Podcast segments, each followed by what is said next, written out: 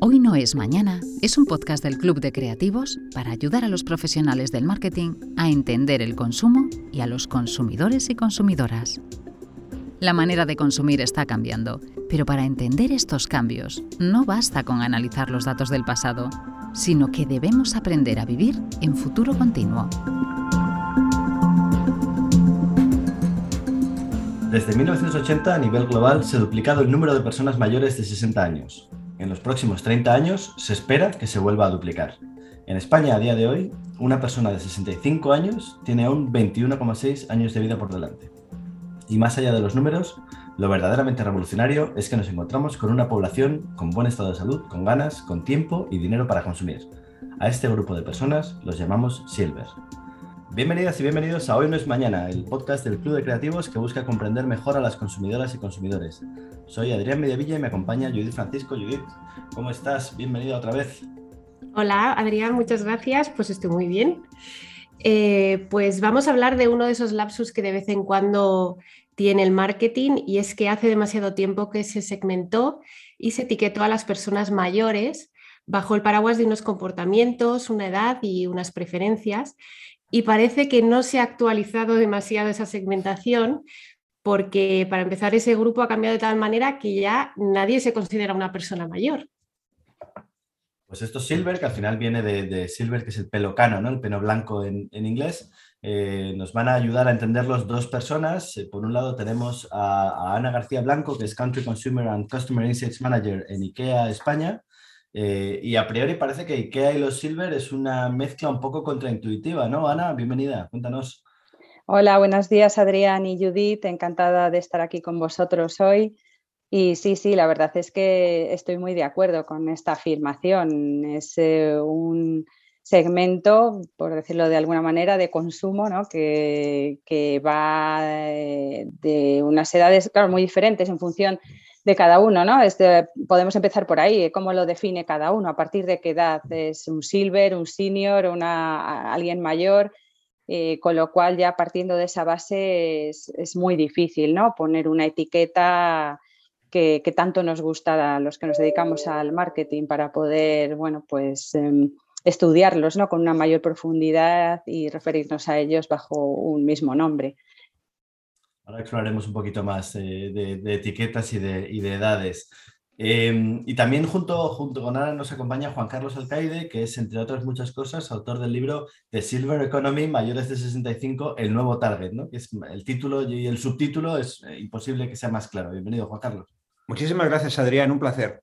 Hablamos de Silver, eh, que quizás es un poco vago, eh, entonces lo que vamos a hacer es poner sobre la mesa algunos nombres de personas que todos y todas conocemos. ¿no? Eh, un ejemplo es el último James Bond, que es Daniel Craig, ha dejado la licencia para matar con 53 años. O Julia Otero, que es muy conocida, tiene 62.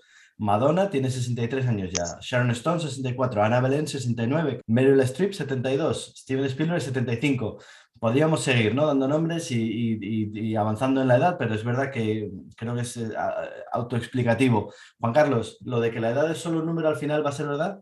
Bueno, no es verdad, eh, hay verdades relativas y verdades absolutas. Esta es una verdad relativa. La verdad, por supuesto, eh, condiciona cuando uno entra en, la senectud y ya no le acompaña el cuerpo, pues eh, tiene que, limitar y ser consciente de que no puede optar a, las mismas posiciones vitales que tuvo antaño. Lo que sí que es cierto es que en términos de Silver Economy hay un concepto que es Silver Economy, pero no hay un único segmento, sino que hay una diversidad de, de segmentos, porque ya no hay tercera edad, hay tercera edad cuarta edad, quinta edad y hasta sexta edad.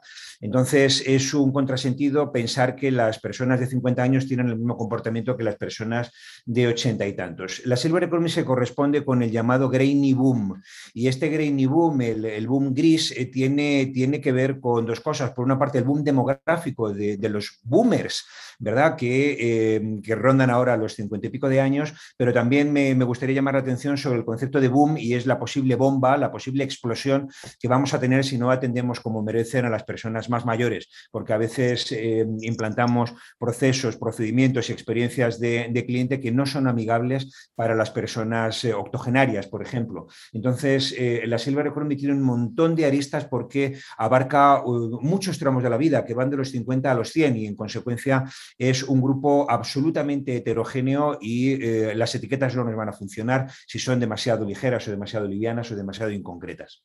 En cualquier caso, sí que mirando eh, puramente la, pirámide de población, parece que, hay un cambio obvio, que es en términos de cantidad, ¿no? Eh, cada vez hay más personas que están en 50 más o 60 más, pero el, quizá el gran cambio es que además de ser más, los mayores son cada vez mejores, ¿no? Están en cada vez mejor eh, estado de salud y, y estado de forma, ¿no? La vida cambia, Adrián, y las pirámides a veces ya no son pirámides. La pirámide de población es en realidad un rombo. Entonces es verdaderamente curioso que la pirámide ha dejado de ser piramidal. Esto es verdaderamente llamativo. En Silver Economy decimos que eh, hemos ganado un montón de años a la vida y entonces realmente la esperanza de vida está en 87 años para las mujeres y en 81 para los, para los varones, pero felizmente estamos llenando de vida los años. Y es que eh, afortunadamente la, la decrepitud del cuerpo, ya eh, la, dependencia, la, atención y los cuidados especiales gerontológicos o geriátricos aparecen cuando rozan las personas los 80 años. En consecuencia, vivimos con gran eh, calidad de vida y queremos consumir, queremos compartir, queremos convivir y queremos bebernos la vida mm, con grandes sorbos. Y esa es una mm, realidad maravillosa y es una gran oportunidad que nos presenta la longevidad. Sí, de hecho hay, un cliché ¿no? que pesa sobre los jubilados que, parece que una persona deja de trabajar y ya se dedica a ver la vida pasar ¿no? hasta que se muere.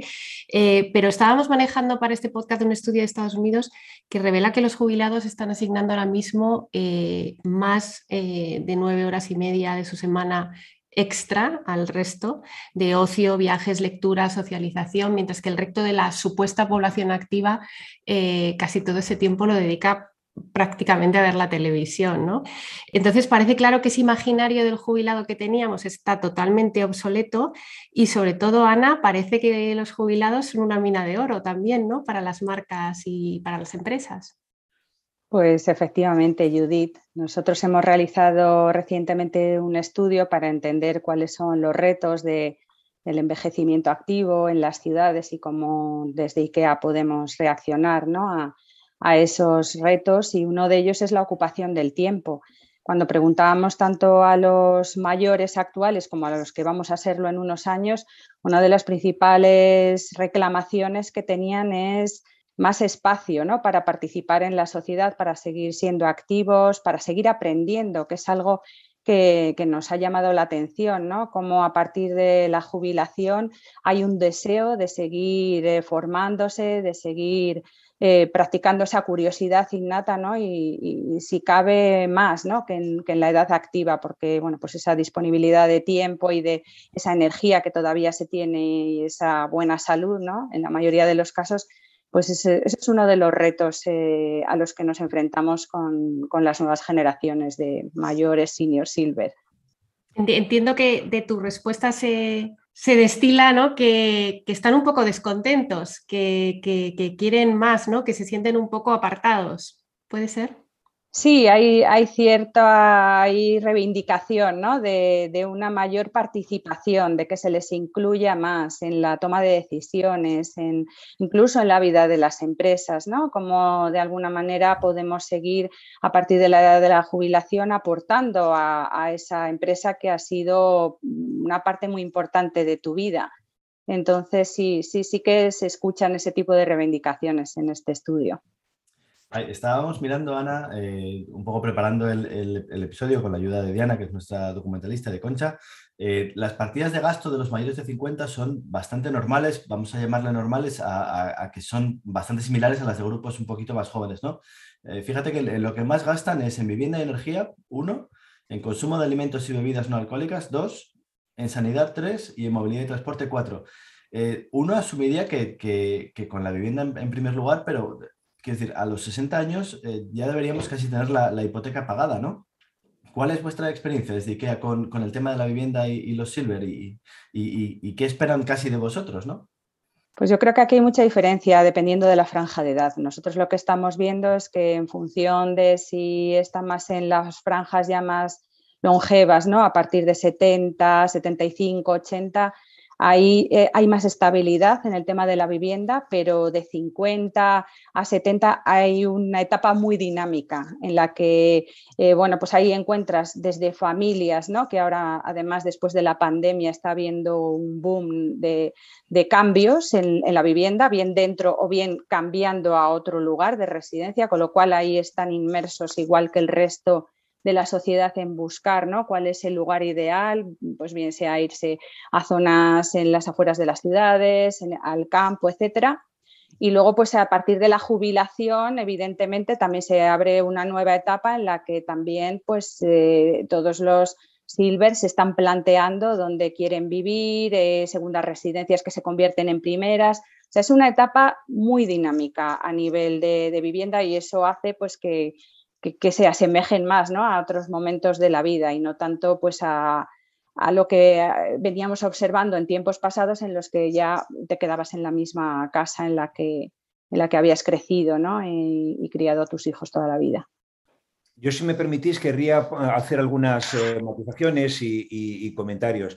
En primer lugar, referir o, enfatizar que la palabra jubilado viene de júbilo, por lo tanto, de la enorme alegría que proporciona a las personas dejar de trabajar. Eso forma parte del pasado, porque hay muchas personas que quieren continuar en, activo y, de hecho, hablamos de personas activas, aunque no laboralmente, porque eso de irse a ver obras forma parte del pasado. Hay muchos tópicos, hay muchos clichés, hay muchos estereotipos. Vamos a una sociedad clarísimamente intergeneracional donde la convivencia entre las personas es, absolutamente eh, la clave.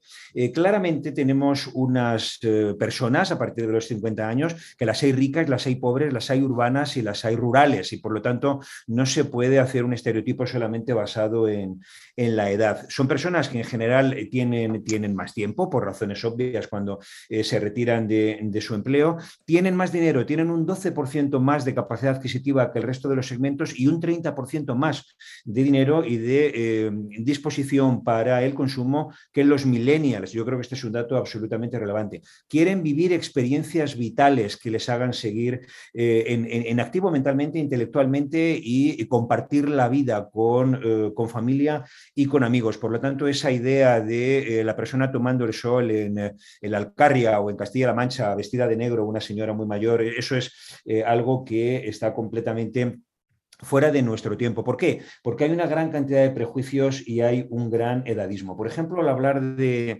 del tema de la, vivienda y dando la razón completamente a Ana, hay que referirse al hecho de que la mayor parte de las personas mayores tienen su, vivienda en propiedad y tienen su vivienda pagada. De hecho, es la solución al problema de las pensiones y en el futuro muy próximo vamos a ver cómo la licuación patrimonial y convertir el, dinero que se tiene en ese inmueble en, el cual se habita. Convertir eso en dinero va a ser el complemento de unas pensiones crecientemente insuficientes para mantener el nivel de vida. Por lo tanto, claramente estamos ante un fenómeno que es el de la longevidad, que presenta un montón de oportunidades para todas las empresas, también para IKEA, porque las personas nos negamos a estar ya en, eh, una casa, eh, en la casa de toda la vida y queremos cambiar y queremos redecorar nuestra vida y redecorar nuestra vivienda que hay una especie de desconexión entre, una vez más, ¿no? entre el mundo real y el mundo del marketing. Quiero decir, eh, fíjate que en 2021, a finales de 2021, hubo un evento en Madrid que se llamaba eh, Vida Silver, que era un congreso de, este tipo de personas que, que quizás asististeis.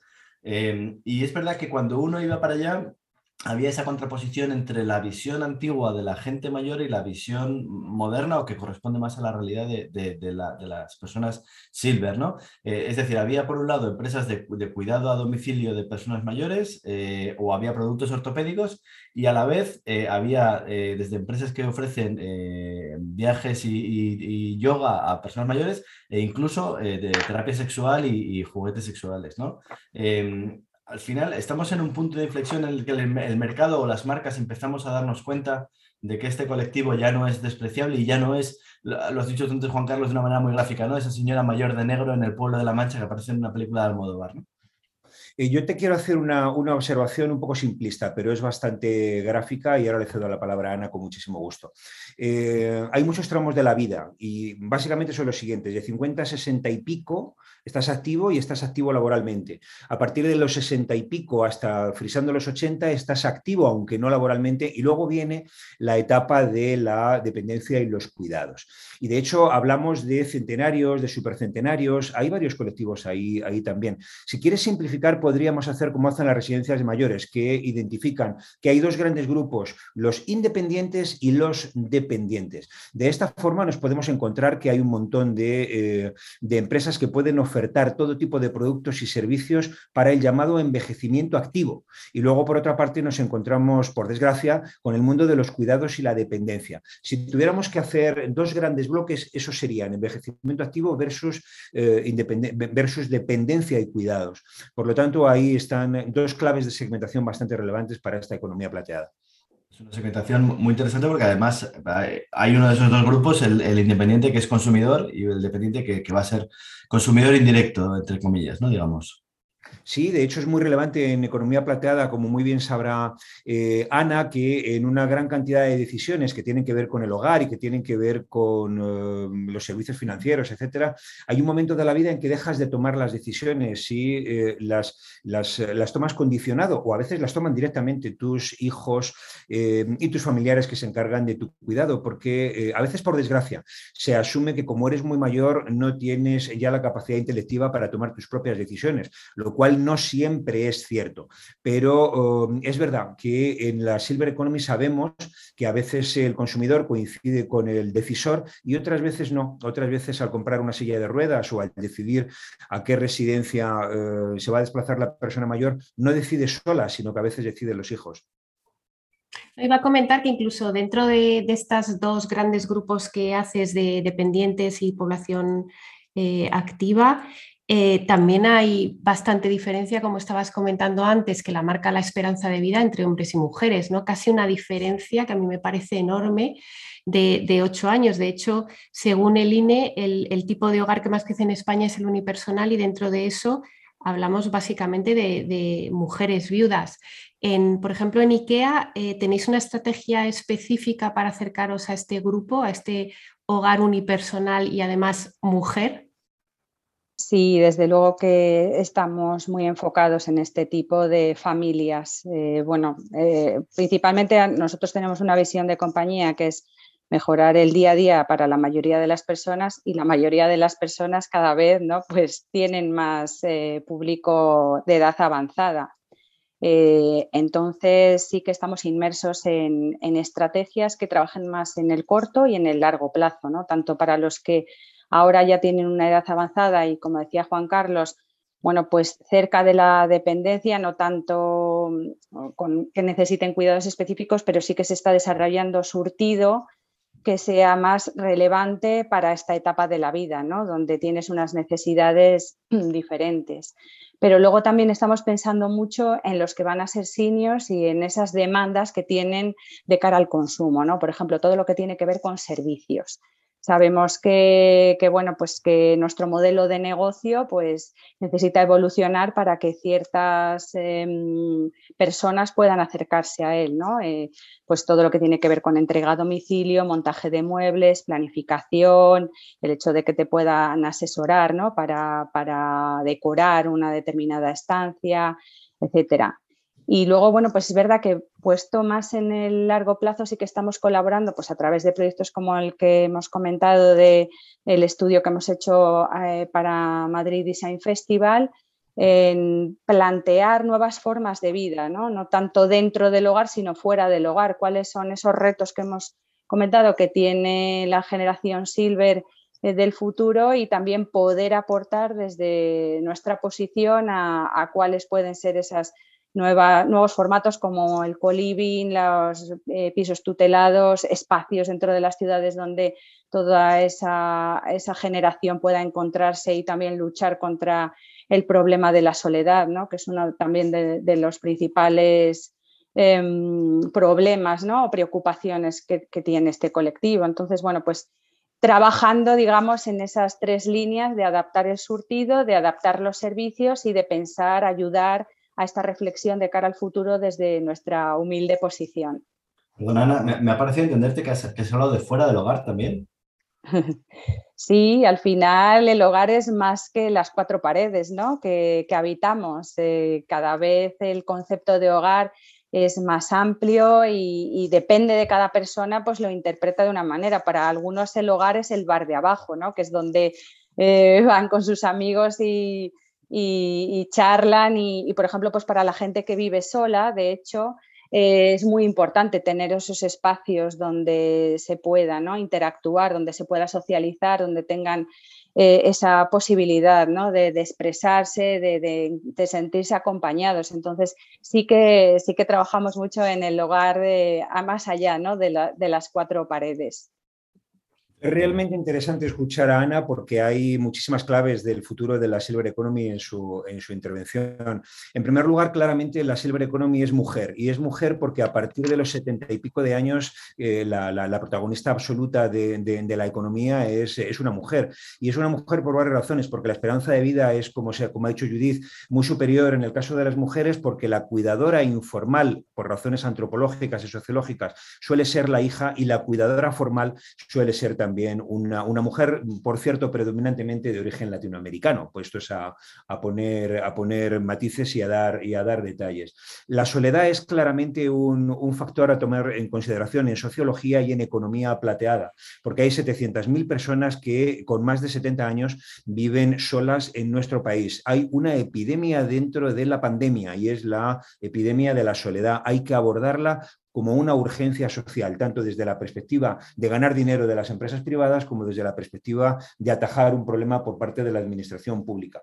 Y hay soluciones que ha explicado magníficamente bien Ana, que tienen con un, vienen con una fuerza tremenda, como el silver living, el co-living, el co-housing, y vamos a ver verdaderas revoluciones en torno al techo, al hogar donde viven las personas mayores, con un denominador común, doble denominador común uno, la convivencia y la vida compartida para tratar de atajar la soledad y se vive mejor cuando se comparte la vida.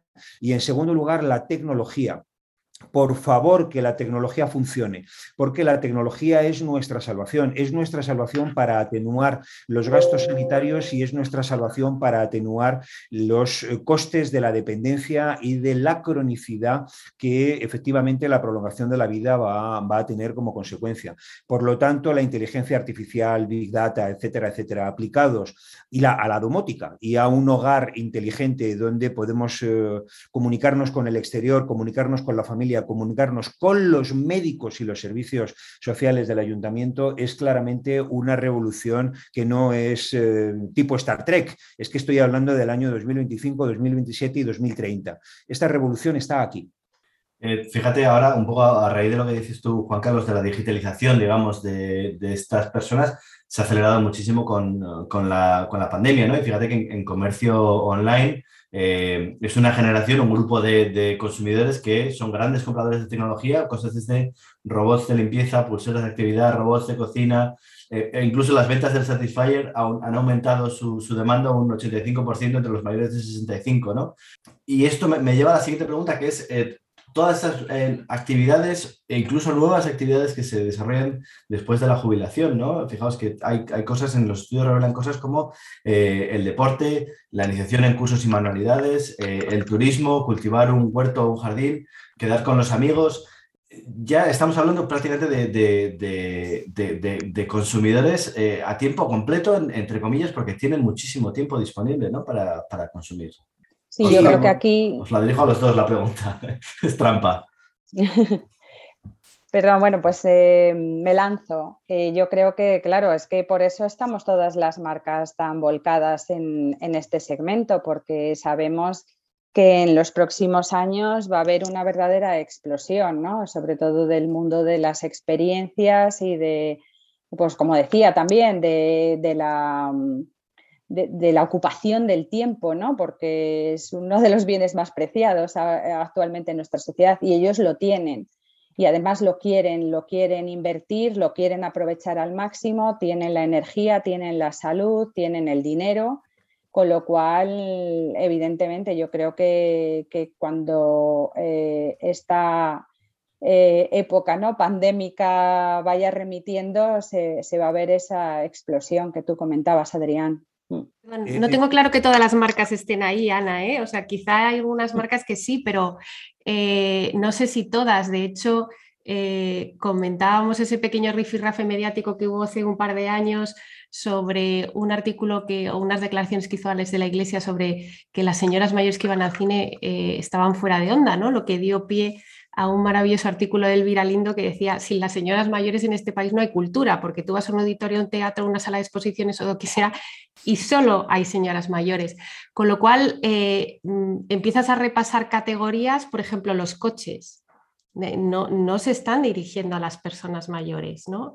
creo que hay muchas categorías que, le están dando la espalda. ¿Tú, ¿Tú qué opinas, Juan Carlos? Bueno, yo opino que eh, lo primero que tendríamos que hacer es redefinir el concepto de persona mayor. Cuando, cuando hablamos de Alex de la Iglesia, etcétera, y decir las señoras mayores, bueno, ¿qué es eso? ¿Qué es exactamente una señora mayor?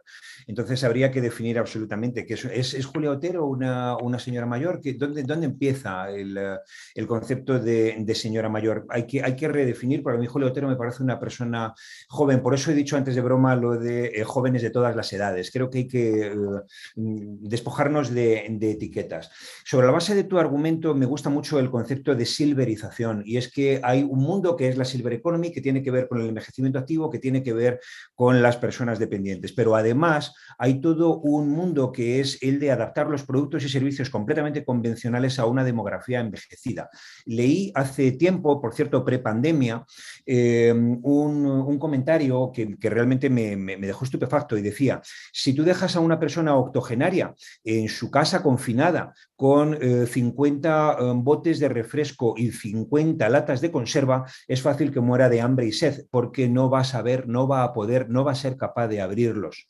Bueno, esto, esto realmente tiene que ver con la ergonomía de un producto, pero eh, ciertamente hay un montón de, productos, de procesos, de experiencias, de, de, relaciones con el banco o con el hotel o con la agencia de viajes que están dejando fuera a un montón de personas por razones de, la brecha digital, de la brecha, de la brecha tecnológica. Por lo tanto, la silverización es algo absolutamente eh, importante que hay que tener en cuenta. Todas las empresas deben redefinir su propuesta de, bienes y servicios a una pirámide eh, de población que ha dejado de ser piramidal y que es un rombo. Y por lo mm. tanto, eh, nos afecta absolutamente a todos los sectores de actividad. Solamente el 14% de las imágenes publicitarias del año 2020 tenían algo que ver con eh, personas de más de 50 años. Sin embargo, somos el 40% de la población, los mayores de 50 años, y el 33% de la población, los de más de 55. Hay claramente un desajuste entre la publicidad, el mensaje comercial, el marketing y el destinatario de dichos mensajes.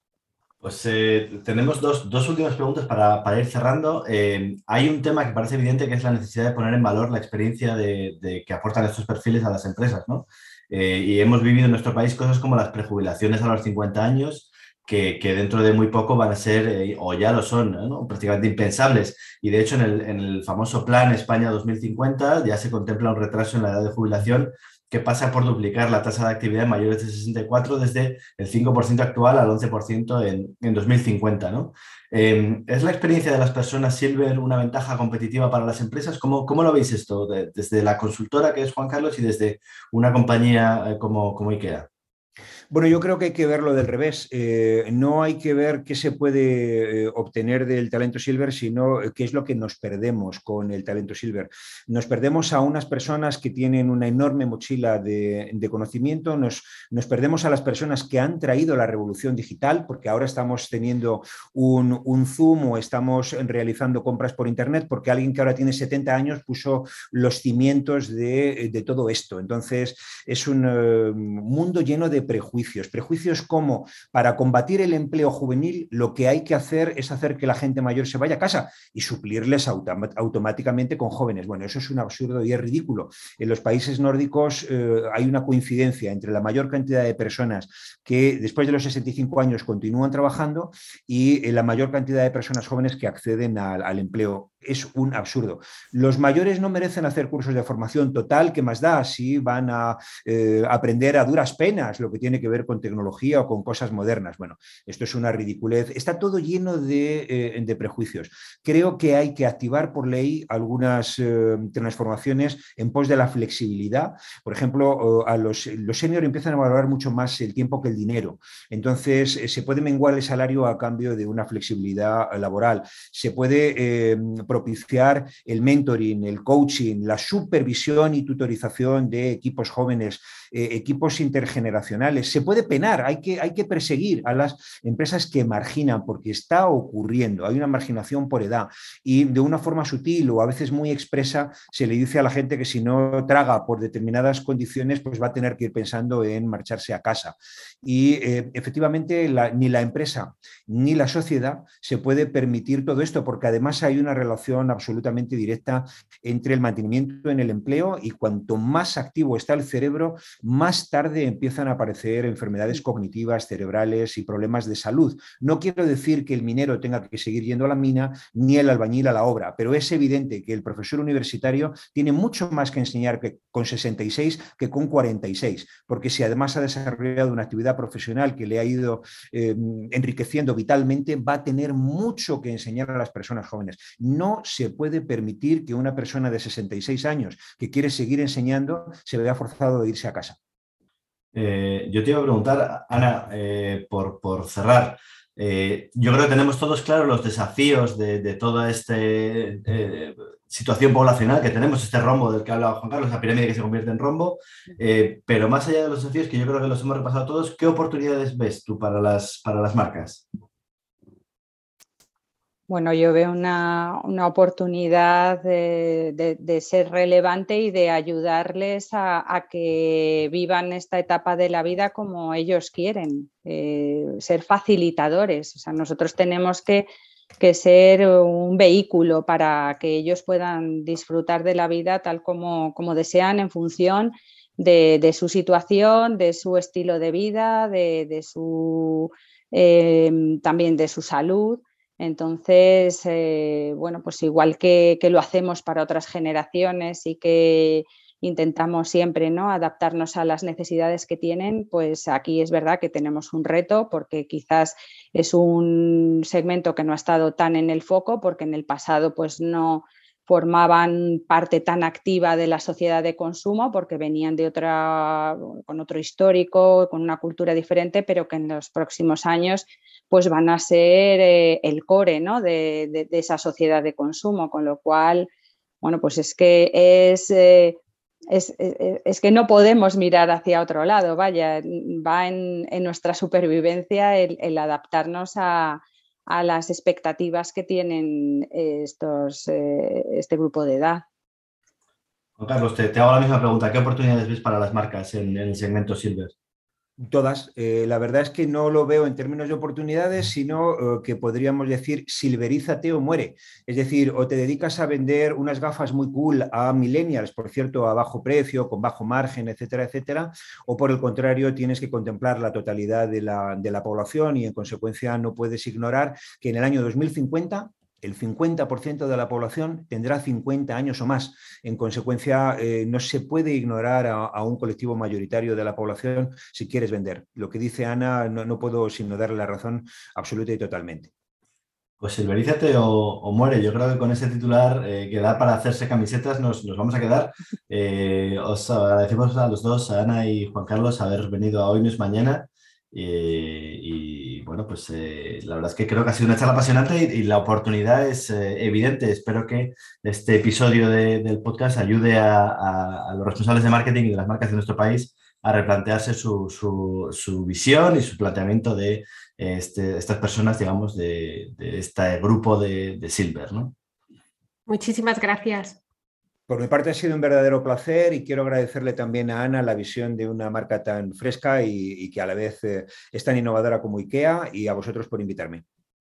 Pues mi agradecimiento también y un placer y he aprendido un montón. Gracias Juan Carlos por todos tus conocimientos compartidos. Muchas gracias. Muchas gracias.